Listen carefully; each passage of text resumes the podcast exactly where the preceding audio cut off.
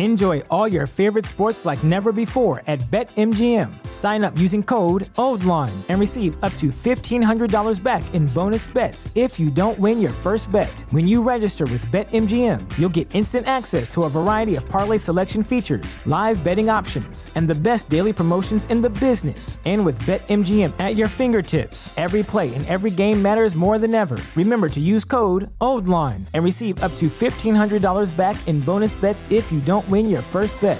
BetMGM and GameSense remind you to play responsibly. See BetMGM.com for terms. 21 plus only. Maryland only. New customer offer. Subject to eligibility requirements. Rewards are non-withdrawable bonus bets that expire in 7 days. Please play responsibly. For help, visit MDGamblingHelp.org or call 1-800-GAMBLER in partnership with MGM National Harbor. Promotional offer not available in Washington, D.C. At Parker, our purpose is simple. We want to make the world a better place. By working more efficiently, by using more sustainable practices, by developing better technologies, we keep moving forward. With each new idea, innovation, and partnership, we're one step closer to fulfilling our purpose every single day. To find out more, visit parker.com/purpose. Parker, engineering your success.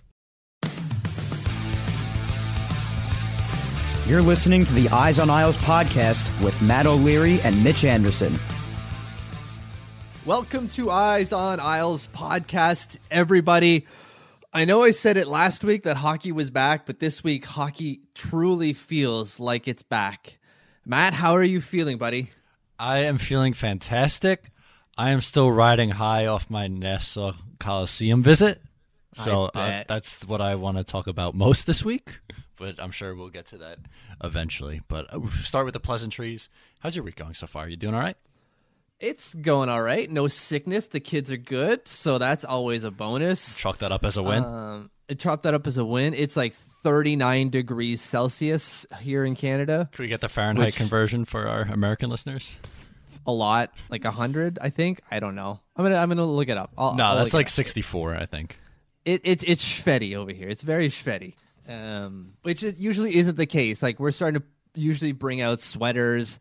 It's starting to be like, well, winter is coming. We're all turning into Ned Stark, and but not so much this time. I think it's just because we had such a terrible summer that it's kind of like school. If you miss a week at the beginning, you got to make it up at the end. Okay, but so you'll take it is pretty much what I'm gathering from this. Oh yeah, hard. We'll take it hard. I'll sweat in September if that means the snow doesn't stay. Although maybe it works the same way, and then we'll have snow in May. Oh, God. I don't know. I'm not a meteorologist. Oh, God. Anyways, yeah. Your week, good? Let's get to your week, and then we'll get transition into Nassau, because that's the first thing we're going to talk about today. Yeah, just, usual busy self trying to work, and yeah. But mostly, I fall into this habit far too often at work. I check Twitter and look at what's happening in Islesland. And obviously, the biggest discussion this week was the return to Nassau Coliseum. And from my experience, Mitch, I foreshadowed this last week. Yeah. They roped me back in. Oh, yeah. I saw the live tweets, and you were roped in hard, buddy. Before the puck even dropped, you were all in. Okay. To be fair, all right, I know the tweet talking about. To be fair, John Ledecky was walking up, sitting in the section next to me, all right? You don't have to tweet pro-club propaganda if he's behind you. You know that, right? He's not checking your Twitter feed. No, but I just want to... No, but maybe other fans who are there are, and then be like, oh...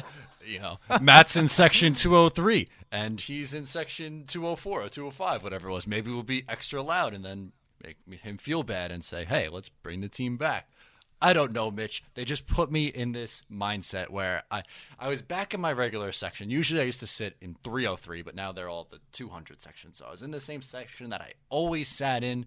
I tailgated before the game. All seemed right in the world, and I wanted that back in my life some more. So don't give me any trouble for wanting this back on a regular basis. It was such a tease, but I bought in so hard. I think everybody did, as you saw on Twitter. I couldn't imagine one person being salty about it, being there in the parking lot during the tailgating. This sucks because it's only temporary. That's the one person you kick out immediately. You get the H out of here. You're ruining the fun for everyone. We all get it. We know it's temporary, but like, take it for what it's worth. One last hurrah. You finally get, well, maybe not finally, but you get another goodbye. You don't usually get two goodbyes at something. You don't usually get the one. Yeah. So make it a good one or a gooder one. Our writer, Kate, actually brought that up in her one of her latest articles, saying that Sunday was actually like the perfect goodbye because, you know, like she mentioned, the last time she went to Nassau Coliseum, she didn't actually know it was going to be the last time she ever went.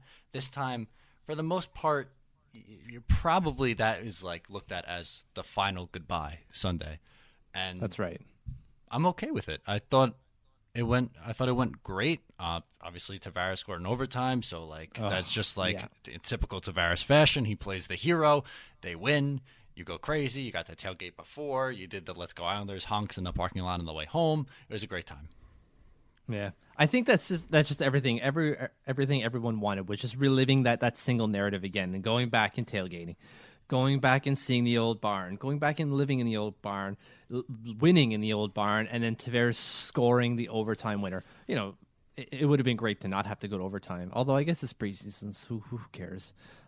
But the fact that he scored the winner is all that mattered, and then having that kind of. Because it was in overtime, it had more weight to it. It wasn't like he scored at the beginning of the third period and you just had to ride it out for 20 minutes. You can leave the arena still feeling the high, and so those honks felt even more visceral than like the really loud honking from the guy behind you. Right, and the funny thing was, I think I mentioned this in my wrap-up article on Sunday, the last time I was at Nassau Coliseum was Game 3 of the Washington series, so Tavares scored an overtime winner in that game, and then on Sunday, he also scored an overtime winner. So in my mind, I was like, "Whoa, look at the connection!" You know, I thought it was that's funny. Fantastic. So, that's a good connection, and that's I'm very happy with my last two times at the Coliseum. Like I could firmly say that I will never forget either one, and I'm okay if that's the goodbye. So now you're well off the wagon. You're not. Let's go Nassau, hungry all over again. Oh no! I'm still hitched on this one, but I realize I don't know how to explain it. It's like a back and forth inner monologue that's going on in my head. Like, you know those other cartoons where it's like the devil on the shoulder and then and the angel on the other shoulder. That's what's going on in my brain. And like the devil's like, Matt, they played a game. It could happen. They filled up the arena for a preseason game. And then the angel's like, no, you idiot! It's not gonna happen. Belmont is the logical choice. And it's just very conflicting. I don't know how to explain it other than saying I feel conflicted. Maybe I don't think I'm the only one who feels that way, though. I think it's definitely related. I don't know how to explain it because I don't want to seem like rude or anything like that. But since you're not like from Long Island, so I don't think that you get the same vibe that the people who like drive 10 minutes to go to the Coliseum would get and hold that like emotional attachment to the Coliseum. You know what I mean? I don't have the same attachment. I've never seen a game there. I just never had the opportunity to go. So I've only ever experienced a game at the Barclays. So already my experience is very diluted, but I get the emotional connection. I understand that it's there. I understand the importance of it. I understand why it means so much. So I don't think I want to downplay the idea of the preseason game. I like it. I to be honest, I think all it's worth is Yormark being able to show, like, we could do this sustainably going forward, and so I don't have to lose my $1 million. Yeah. I really think that's the best-case scenario out of this for him, and maybe for Isles fans, is that maybe there's more, maybe they can go back again and play regular season games as per the deal he has with the county. That's it. I don't think there's any more into this, and we'll see. Like, we'll see how long that even lasts, because who knows how long the Islanders are going to be at Barclays and thus under the auspice of Yormark's crew. Right, that's the thing, because it all leads back to the Barclays Center deal and how much longer are they going to be in that? And then B, the RFP going on, and if they do get Belmont, I think we're just going to end up, if we continue this podcast in the forthcoming years, we'll still be talking about the Islanders arena situation. I don't know. Well, so I'm confident that they can get it done in time, within like 3 years, I'm thinking, but that's hopeful, I guess. Like, Barclays was constructed in 2 years, but it took, I think, 3 or 4 years to do all the legal paperwork, bureaucratic nonsense beforehand, before even a shovel went in the ground. So 5 years seems doable with a standard bureaucratic backlog. And that means that, you know, Tavares is still, assuming he signs a fully 8-year deal, he's still got 3 years with the Islanders after that. So that's pretty good. I'd take it. Yeah, I'd sign up for that in a heartbeat. So we'll see. I again, like, the whole Nassau thing is great. It plays back into the narrative. The fans clearly loved it because, again, it's sold out. Does that continue? I don't know. I doubt it. They couldn't do it before. Why would they be able to do it now? Because the nostalgia, at a certain point, nostalgia wears out. I think it depends on how many times they did it. Like, if, let's say, what was the deal? It was like 6 games a year or something like that. 4? Yeah, 4 regular season games. If they did 4 regular season games, I'm pretty confident that all 4 of them would sell out every year. That's fair. I feel like there'd be fatigue. And I think this is the perfect time because no one wants to go tailgating, you know, in the middle of January when it's minus really, really cold. You do not know me very well. Yeah, you don't have minus over there, so no. Minus 20 is pretty good. So minus 40, I think, here is minus 40 over there, and it gets pretty cold. Like, it hits minus 40 pretty regularly in January here. I couldn't imagine anyone being out there, even if you have the beers flowing, being out there in minus 40 going like, this is amazing. I've tailgated there in January and February, and I'll say just dress warm. And if you're of age, then maybe you could drink some other stuff to keep you warm. But listen, we don't promote underage drinking. in January and February. It is not that cold, so you guys are lucky. God, you're so lucky. I'm going to have to move down to New York. It's done. I'm moving. But I was saying that loud so my wife could hear that, but I don't think she'll be too happy with it. I paused because I was expecting a yell back, but we didn't get it. No, you're not. Yeah. But so any other notes on the whole Nassau experience aside from it was good, you're still riding the high, and you still want to live it? No, I think it was, like we said, I think it was an overall success. Yeah, I think so as well. I don't think there's anything too negative to say about it. And I would like to find the one person who's salty about the Nassau game. And again, I think the best case scenario for the team is that, maybe not even for the team, but the best case scenario is that Yomar gets to play 4 games there, and that's not even great for the team. Right. So, yeah. Let's move on to other stuff. I think we gave that enough, 12-minute love. That was all right. In a 45-minute show. Let's go to... so.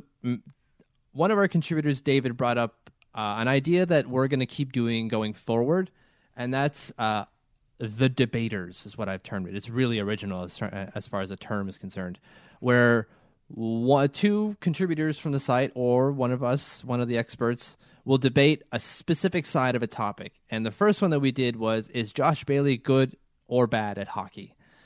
Noted fanboy me... noted Josh fanboy me took the not so good at hockey side. I just wanted to see what it was like from the other side of the fence, and then David took the pro side. And I was surprised with the results when we put out the poll on Twitter. I really was. So yeah. It was 71% agreed with David, the positive. What? I am very disappointed in Isles Twitter right now because they do because they don't stick to their word. See, when you have the flip floppy John Carries, exactly, when they have the ability to put in a vote where it doesn't show who you voted for, like, I don't know, for all we know, George A. Pace voted for it was good. He could have went completely off brand. That's what happens when you block us. Right, although I guess we can't see his answers to us. No, but I heard he's tweeting at us, but you don't understand how blocks work. We can't see it, so maybe unblock us and we can answer you. Maybe poor choice, but that was just the first the Josh Bailey hater that popped into my head. But the point is, everyone talks a big game on Twitter, but if you use your brain, which 71% of the population did, then things work out. It's going to be, what it is. It's the people with the agendas who are going to go out and say this. Although, I'd like to give my side because you had, we all know that you're pro Josh Bailey, although you wrote the negative side. I am a middleman in the situation. Okay. I guess I'm the independent party in this. You're sitting on the fence. Thing. Yeah, because I understand both sides of the argument, but I'm not very much on the pro side to where I'm going to say like, oh, he's fantastic, he's going to put up another 56 points this year. But I'm also, I don't necessarily think that you can just say, oh, he's bad off of, you know, basing it off of last year's performance. So I'm in the wait and see category, right? Because I just want to see what he does this year. If he drops back down to 30 points, then I'm probably leaning towards fluke. I don't know if I would still say that he's bad, but average. Yeah. I think bad is a strong term because let's be honest, they're all professionals. So none of these guys are bad at hockey. They're just not as good as maybe other players, right? Like John Scott was bad compared to John Tavares and a lot of players in the league. But you compare him to the general hockey playing public, and this guy could probably outskate most of us. So he's not, like, Josh Bailey isn't bad. He's just not as good as we expect him to be. And I think that's the problem, is that the word he is bad is just, oh, it's just sensationalizing the side of the argument where he may not be as good as you expect him to be. And that's, to be fair? Yeah. Mm-hmm. It's fair up until last year, right, where he wasn't living up to expectations. 41 points was his best season. That's not a great return for a 9th overall player. I understand that the way the draft essentially is supposed to work really is the first round, the first round is you get a guaranteed NHL player, essentially. And from there, it just dilutes from there where you have a bigger risk. The further you go, the riskier it is that he actually plays in the NHL. And Josh Bailey is that. He is an NHL caliber player. It just depends from there. You could have a first overall pick like Neil Yakupov, who barely makes it into the NHL or stays, or he could still play NHL. He's an NHL level player. He's just not that great. So, yeah, Edmonton got an NHL caliber player. He just wasn't a great one. So with Bailey, kind of the same scenario. We got a player who's an NHL caliber player. He's just not that great of a one until last year. Yeah, I definitely think that obviously last year. You know, I try to be as unbiased as possible looking at this. I can't sit here and say based off of last year that Josh Bailey is bad. Right, absolutely. I think that's done and dusted. Yeah, I was going to say, if anything, you could maybe make the argument that he's inconsistent, but I don't know if that you can necessarily then classify that as good or bad. It kind of falls right in the middle, which I think that's where I am. And we'll see. I think this year it'll be kind of like the Ryan Strome of last year, where Ryan Strome had that really good season and a really bad season. So last year was, okay, well, which one are you? Are you the really bad player or the really good player? Turns out he was the bad player. So that's why they shipped him out, and they got a great return for him. I still can't believe that return in Jordan Eberle. Like, my God. So the same thing goes for Bailey this year, and it happens to be a contract year. If come trade deadline he's not doing that 56 and he's not even close to it, I would expect maybe a move depending on where they are in the standings, because there's no way they're going to sign him for $5 million if he's not producing up to 40 points. If he's still in a 30-point pace, I don't expect them to pay out. I have a scenario for you. Yeah. If he, and it's not necessarily with the Islanders, just in general here, keep that in mind. If he puts up, let's say, 40 on the nose, exactly 40 points this year, what do you think he gets in free agency? He scores 40, so we'll just assume it's like split 20-20 kind of thing. Based off the market, he probably gets somewhere between 4 and a half. Okay. I would say that's my guess right now without having too much information in front of me, but something along those lines. Yeah, isn't that I haven't done it. Isn't that similar to what Nick Bonino got? Didn't he get a 4x4? I want to say Bonino got something close to that. I think it's 4.1 AAV. Yeah, but I could sit here. I could definitely say that Josh Bailey is a better player than Nick Bonino.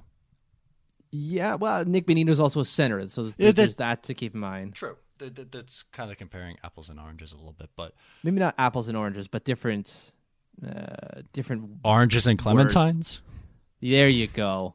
So comparables for Josh Bailey in terms of cap hit at time of ceiling. I'll take his cap hit off. I'll just go base off of. I'm using the Cap Friendly's comparable tool. Okay, and I'm saying games played similarity and point similarity both at 10. And his closest is Andrew Shaw in Montreal at 3.9. And then it drops to Yuri Tolusti at 2.95. Relatively same age. Signed within the last couple of years. So Andrew Shaw just signed last season, and he's 24. He signed a 6-year, $3.9 million deal. I think Bailey could get maybe close to that, if not a little bit more. So assuming he does 40, I would say. Okay. I was just curious what your thoughts were as the self-proclaimed Josh Bailey fanboy. Yeah, my fanboyness is just that I like him as a player. I'm not saying that he's the greatest player of all time. I just like what he does. He's an okay player. He's a great second-line player. I don't think he's a first-line player. He was last year because we had nothing. I just like Bailey. I don't dislike him. I don't think he's a bad player. I just like him. And I also like taking a contrarian stance to what a lot of people do. So, you're a rebel, Mitch. I am a super rebel. That's why I have all these tattoos, rebelling against my parents, man. Good old suburban lifestyle. Okay, let's move on from Bailey, because I think we talked about him enough that people maybe they've tuned out at this point going, I'm done with Bailey. Let's talk about the preseason and how we're essentially 4 games into it now, because there's a split squad game going on at the moment. We're recording this September 20th, by the way. The Isles are up in Brooklyn, I believe, 2-1, and tied at 2 in Philly. So pretty good right now. They're also, is it 2-1 in their preseason game so far? Yeah, so far, if we're not counting the ones going on as we're currently recording on Wednesday night. Correct, assuming they stay the way they do. Actually, we couldn't assume that. So anyways, and what's the score? Oh, I got money on the Devils, right? And it's a 3-3. It's a nail-biter for me. You're going to have to sweat that one out. Oh, I'm going to sweat it out. Oh, God. Okay, so I wanted to ask you what your biggest takeaway is from the preseason. The biggest takeaway from the preseason? That is a good question. I have 2. I'll do positive first, then negative. Positive, right. Barzal can hang. He should absolutely have a roster spot this year. I thought this offseason, there are some question marks or whether he'll make it or not, depending on, because the forwards, there's a decent amount of them fighting for, the 12 spots on a regular basis. But I definitely think that he should have a spot, and I think he's actually competing for the second-line center position because, as I now transition to the negative side, Brock Nelson is still proven to be Brock Nelson. And it's still very frustrating, and he's very much so. He's playing his way out of the second-line center. He was basically handed that position on a silver platter because Garth Snow said, hey, I cannot find it in my being to trade for Matt Duchene because Joe Sakic's crazy, so... Brock, you seem like the best possible guy on our roster to fill that role. Position yours, and he's basically just went right down the tubes as per usual with him. I'm done. Yeah. Basically, as with the negative, I'm ready to shoot Brock Nelson to the moon. I can't deal with him anymore. I really can't. That whole series in overtime, from not shooting to then following it up with getting absolutely... He looked like a traffic cone out there on the ice. He was in orange. Oh, it did not look good for an NHL vet. P.S. Andrew Ladd just scored. Hopefully that's breaking the camel's back. Although, we'll see. Or not breaking the camel's back, but opening the floodgates on him scoring. And we don't have to worry about him not scoring for 3 months. On the Brock Nelson thing, you think he... He was weighed down by his disallowed goal at the beginning of the game, which doesn't add him any more, doesn't give him any more, what's the word I want to use? Doesn't paint him in any more positive a light, if that's the case. But do you think that may have done something? The fact that he wasn't able to, he didn't get the goal that he wanted, and that just kind of brought him down the rest of the game? I definitely think so. I definitely think that's a factor, and I think that's a terrible way to be. If that's not the right mental attitude to have if you're going to be a competitive athlete. You can't shut down like that if that's the case. That's what makes him so frustrating. Yeah, exactly. I kind of feel the same way. A lot of people brought up the fact, well, he did score a goal. You're going, well, He did and didn't, but you're right. He did get a shot off net, and it did go in. It was only called back because Scott Mayfield cross-checked someone at the other end of the ice, completely unattached to play. So good job, refs, on that one. But if that's the case, man, like you had it. You had the goal. You had the ability to get it in. Keep doing that. Why would you stop doing that? And I like, he just did not look good afterwards. Like, it just kind of from there, it just shut down. And you're going, buddy, it's preseason. The games don't necessarily matter. I know that, but you can't get undressed by a rookie that way. You just can't. It just does not look good. I hope he's catching pelters from the rest of the team in the locker room for that one. That whenever like someone tries, you know, maybe they're both going towards the door and someone just kind of does a Denny Savard on him to get out of the way. I hope that happens all year long with Brock. Yeah, 'cause that display was terrible. I have no other words for it. I knew, you know how I'm back. I was at my little computer station, gifing away as always, and then Brock Nelson was on my TV, and I was screaming at my TV. That's how you know I'm officially back. I yelled "shoot" so loud, I think it woke up my wife. I couldn't believe it. He had a wide open look, and in overtime, just get it on net. And you're the last guy back. You got two guys ahead of you that can go and pick it up should you miss the net, which you probably shouldn't from where he was. He's, you know, a little far out, just behind the face-off circles.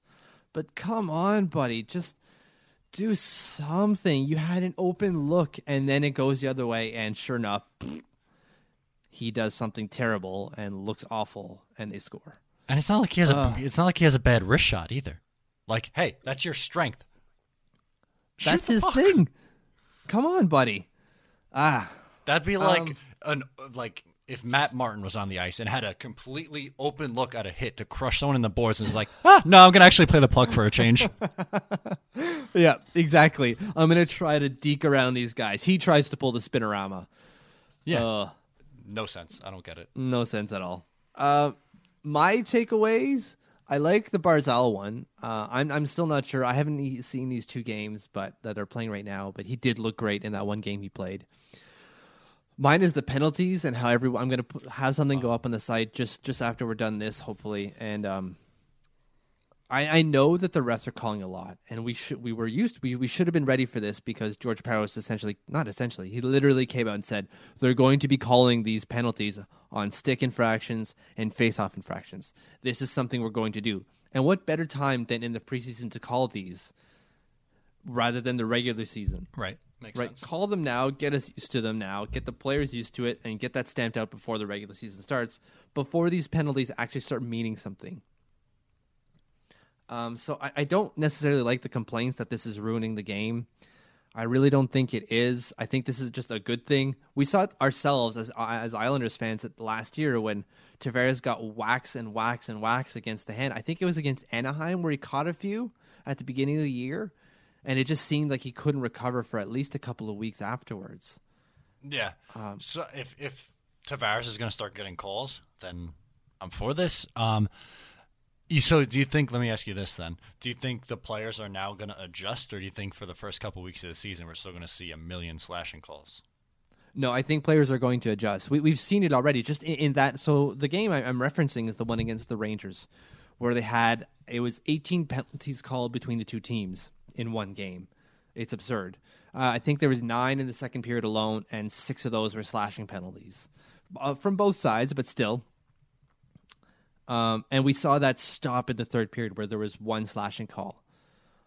We've also seen, so Brad Marchand came out and said something about how the calls on the face-offs are ridiculous and it's ruining the game. Well, you saw in that same article, I forget what Bruin it was. It was another Bruin who essentially said, well, I just stood there. I didn't want to do anything. I didn't want to get a penalty, so I just stood there like a statue. Well, you know what? Lesson learned. You guys figured it out that you shouldn't be doing this thing that you were doing beforehand, and you adapted. So the players are going to adapt. This is going to happen. It's September 20th. The season doesn't start till the beginning of October. There's still time for them to figure this out. They're professionals. They know what they're doing. They know what they were doing before was not according to the law of the game. They can change this, and they will change it. Yeah, I think you hit the nail on the head there. I agree with you. I think that the players are going to have to adjust, because if they don't, then the game is going to be rather boring with those so many penalties called. Yeah, exactly. How did you feel about Tavares Eberle in that in that Coliseum game? I liked what I saw. I think that there's potential there. I think that Eberle being that he is the perfect fit to play on the Tavares wing. I like that, because Tavares is a lefty, so he's probably going to feed the right wing a little bit more often. Mm-hmm. I think that they should put up big numbers, especially with Lee. I think on a previous episode you were unsure about having both Lee and Eberle on the same line because you think that they play a similar role in sense of being down low. It wasn't that I thought that they played that way. Is that there were comments from the team that I think it was even Tavares said that Eberle's a good net front presence guy. Okay, and I was going like, well, that's Lee's role. I don't want anyone else but Lee doing that role. Right. If Eberle's going to do anything, it's that winger that's creating space along the wing, just like Bailey was doing. And if you brought another guy like Lee to do what Lee did perfectly well last year, I think there's a problem. Yeah, so that's fair. But overall, my thoughts here is that I don't expect the two to be separated. I don't think it's going to be like a revolving door. Like Cal Clutterbuck won't be spending any time on the top line. That was great for my fantasy. I was able to draft him right away. It was fantastic. He put up some good points for me. Yeah, but no, just to reiterate, pretty confident in the two as a pair. Good. Thoughts? I feel the same way. There's that one play along the boards where Tavares just kind of played it between his legs, no look into the slot, and sure enough, tape to Eberle, who was right there and got a good chance on net. He didn't score. It was a perfect play with two guys who understand exactly what game or what the other one is about to do. And it was game number one. It was just, he missed, but still, maybe not miss, he didn't score.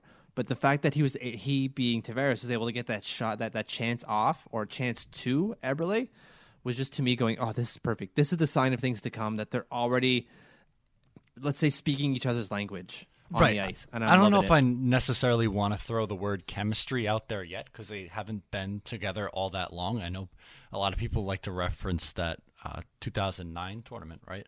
2009, mm-hmm. I think I have the year correct. That's right. But there was something there. I don't know if I'm going to necessarily say chemistry, but they're both smart hockey players. They have a high hockey IQ, so they know what they're doing, and they fed off each other. Yeah, I'm just excited. I'm excited to see it actually happen in games that matter because it seems that there's something there. I'm just really excited. Do you have anything else you want to go over on the preseason? I think we kind of got all the big hyped storylines out of the way, and we can get to our little our social segment. Sure. We do have a few things to talk about in our social segment. First off, today, the 20th is our captain's birthday. It is John Tavares' birthday. Happy birthday. Yes. Yeah, so I did have a question for you. For me? Yeah. Okay. If you knew John Tavares, which I do. Get, we know everyone here. We're best friends with all the players. What would you get John Tavares for his birthday? Oh, man. What do you get the guy who has everything except for a contract extension, I suppose? What would I get him for his birthday? Probably a social media person, because I think that's the one thing that it's lacking is just he's got no social media presence, and I don't want him out there ripping people like the Vegas Golden Knights Twitter. But I'd love to just have someone there using the John Tavares Twitter outside of just advertisements for sunblock. True, that's my one thing. Okay, I like that. I respect that. I saw the jokes on Twitter. I don't want to say a winger because that's overplayed, and hey, he has that already. Thank you, Garth. He's got two. Yeah, come on, guys. A pen to sign the contract. I'm sorry, that's just overused. That's a good one. Yeah, I saw that one. I liked it. I was thinking a personality, but that's a little too mean, I think. No, that's fair. He listen, he doesn't have one, and that's fine. I was listening to Secondary Assist. And he was saying that he, being Andy Graziano, says he doesn't even go to Tavares in the room first. He'll go to someone else rather, because he knows what Tavares is going to say. We all know what he's going to say. We all know it's not going to be anything of interest. So why even go there? Maybe if he had a personality, it'd be something of interest, and we have other sound bites out there. But okay, alas, we do not. In all seriousness, I would get him a sponsorship with Bauer, so he stops breaking all those CCM sticks. I know. What's the problem with these CC? Why doesn't he change? I don't understand. What does he just like the weight? The I don't know. Or the flex on it? He must be using like, I don't know, something like a 40 flex or something like that, because those things break like all the time. He's got to be using like a youth league stick, because maybe. Well, you remember that one year that Subban changed his stick and he just couldn't do anything? He broke them left, right, and center. Mm-hmm. It feels like Tavares needs to do the opposite, where he's already breaking them left, right, and center. Just switch them up, buddy. Switch them up. Yeah, I don't know. So that would be my gift. I'm a Bauer guy, so I'll say a Bauer 87 flex. Wow, 87 flex. That's pretty good. I'm just whatever. I don't care. I just use whatever twig I get my hands on. The cheapest one at Canadian Tire is the one I buy. Okay. I know a few things or two about sticks, because I used to work at a sporting goods store that sold hockey equipment. Ah, there we go. Peek behind the curtain there. So okay, so what's the deal with an 87 flex? Is you love Sidney Crosby so much, or? No, that's just the numbers. It's like 100 is like you can barely get any flex on it. That's like as high. As then stiff like 87, as it gets. Yeah, and then like 67, and then like in the 70s is like intermediate, and then like 40 is like that's like a youth league stick, like a little guy would use that. There, see, look, our tagline last week was "You learn something every time," and guess what? We learned something today. Thank you, Matt. You're welcome. There you go. So, if John Tavares, we know you're listening. Maybe boost up your flex on your flex stick capacity, please. Okay, second thing that we had on, that was going around on Isles social media today was Josh Ho-Sang, I guess, has his own alcoholic beverage somewhere. At the Offside Tavern. Yes, I could pull it up right now, because they followed me after I said that I would take 27 of them. Why 27 of them? I don't know. That was this oddly specific number, but that's for sure. It's very specific. I don't think my body could take 27 of those anyway, but... they didn't say what's in it, did they? No. But they said, their tweet says new cocktail, Josh Ho-Tang. So it's not... It looks refreshing. It does. It looks... There's a lemon. It looks like there's a lime in there, and the color of the drink is like yellow with some sort of carbonation going on in there. It looks like... Yeah. That. I don't know.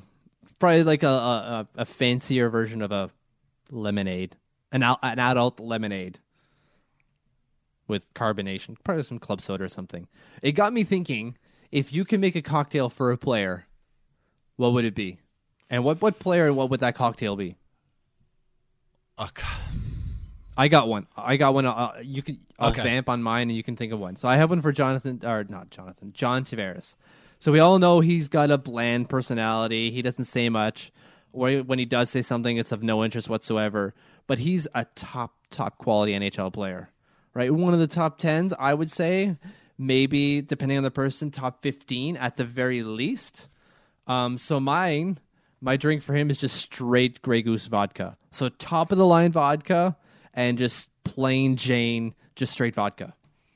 Okay, so just a vodka shot? Just a vodka shot. I think that fits him perfectly. It's top quality, but just as plain as it can be. You know, the most basic thing possible. Just give me straight vodka, please. Oh, all right, thanks. I have a couple, actually, in mind. Nice. Jason Chimera. Okay. Old, grizzled vet. I see Labatt just like... 50. I wasn't going to go there. I was going to go a shot of Jack Daniels. Just like rugged, kind of, you know, a whiskey. I like it. It's very American, and even though he's from Edmonton, but that's fine. And then for this one might surprise you, but I have to go into a little description and backstory of why. Do it. Cal Clutterbuck. You ever see him off the ice when he wears like the glasses? Yeah.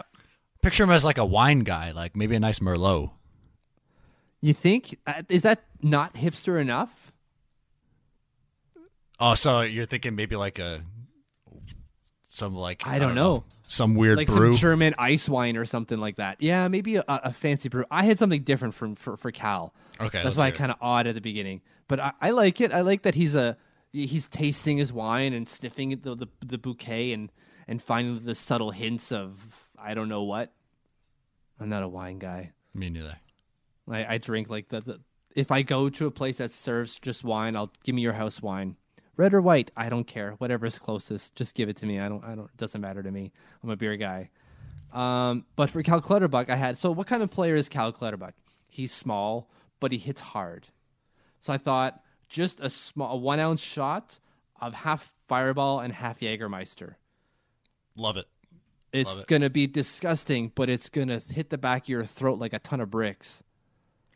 That might be the best analogy of them all. I think I like that one for Cal better than mine. I think we it's a nice compromise. He's got this hard personality on the ice, but it's very soft off the ice. Yeah, so maybe he could be both. Yeah, exactly. The duality of Cal Clutterbuck. The duality of the double C. I love it. Perfect. Personally, yeah. I don't have anyone else for the team. I was trying to think of something for Anthony Beauvillier, like just small in French. But I couldn't think of like a French alcohol outside of just like a French Canadian beer. No, he's not even 21. So we got to get him like a virgin strawberry daiquiri or whatever. In Quebec, drinking age is 18, my friend. He's been drinking for a little while now. Okay, I'm bringing the state's perspective here to the podcast. So he's got to wait another 2 years. He's driving up north so he can get his Labatt in or his Molson or whatever you guys think we drink up here. I thought it was like only Labatt, if we're being honest. Oh, there's all kinds of stuff, but Labatt's the big one, yeah. Labatt, Molson, it's the same. It's all owned by the same company, anyways. It's all one big thing, just like Anheuser-Busch. It's all one big thing over here, anyways. Yeah. Do you have anything else to go over? I think we've done everything we wanted to do this week on the episode. We did the return to Nassau. How fantastic that was. We did the Josh Bailey debate, and then we talked about the preseason, and then we went on a little social discussion. Yeah, I thought it was good. It feels good to be actually talking about like some games now. So I'm very excited to continue that in the episodes to come. And yeah, another good show in the books. Oh, good one. All right, buddy. Well, if there's nothing else, I've got nothing else. Make sure to go to the site to read all of your updated information on New York Islanders. So that's eyesonisles.com. Make sure to follow us on Twitter at eyesonisfs. Go to Facebook, which is facebook.com/eyesonisles. And make sure to listen, rate, and review the show on iTunes. And download our new app, the Eyes on Isles app. Yes, we have an app. So it's available on both iTunes, or sorry, not iTunes. I always call it iTunes. On the App Store, because you used to get your apps on iTunes. From the App Store, and you can get it on iOS or Android devices, whatever they use for Android devices. Google Play, I want to say. Is that it? I think so. I haven't had an Android device in so long. Yeah, I'm not sure. But definitely download, read, react, interact. Mitch, that's it. I'll see you next week. See you next week, buddy.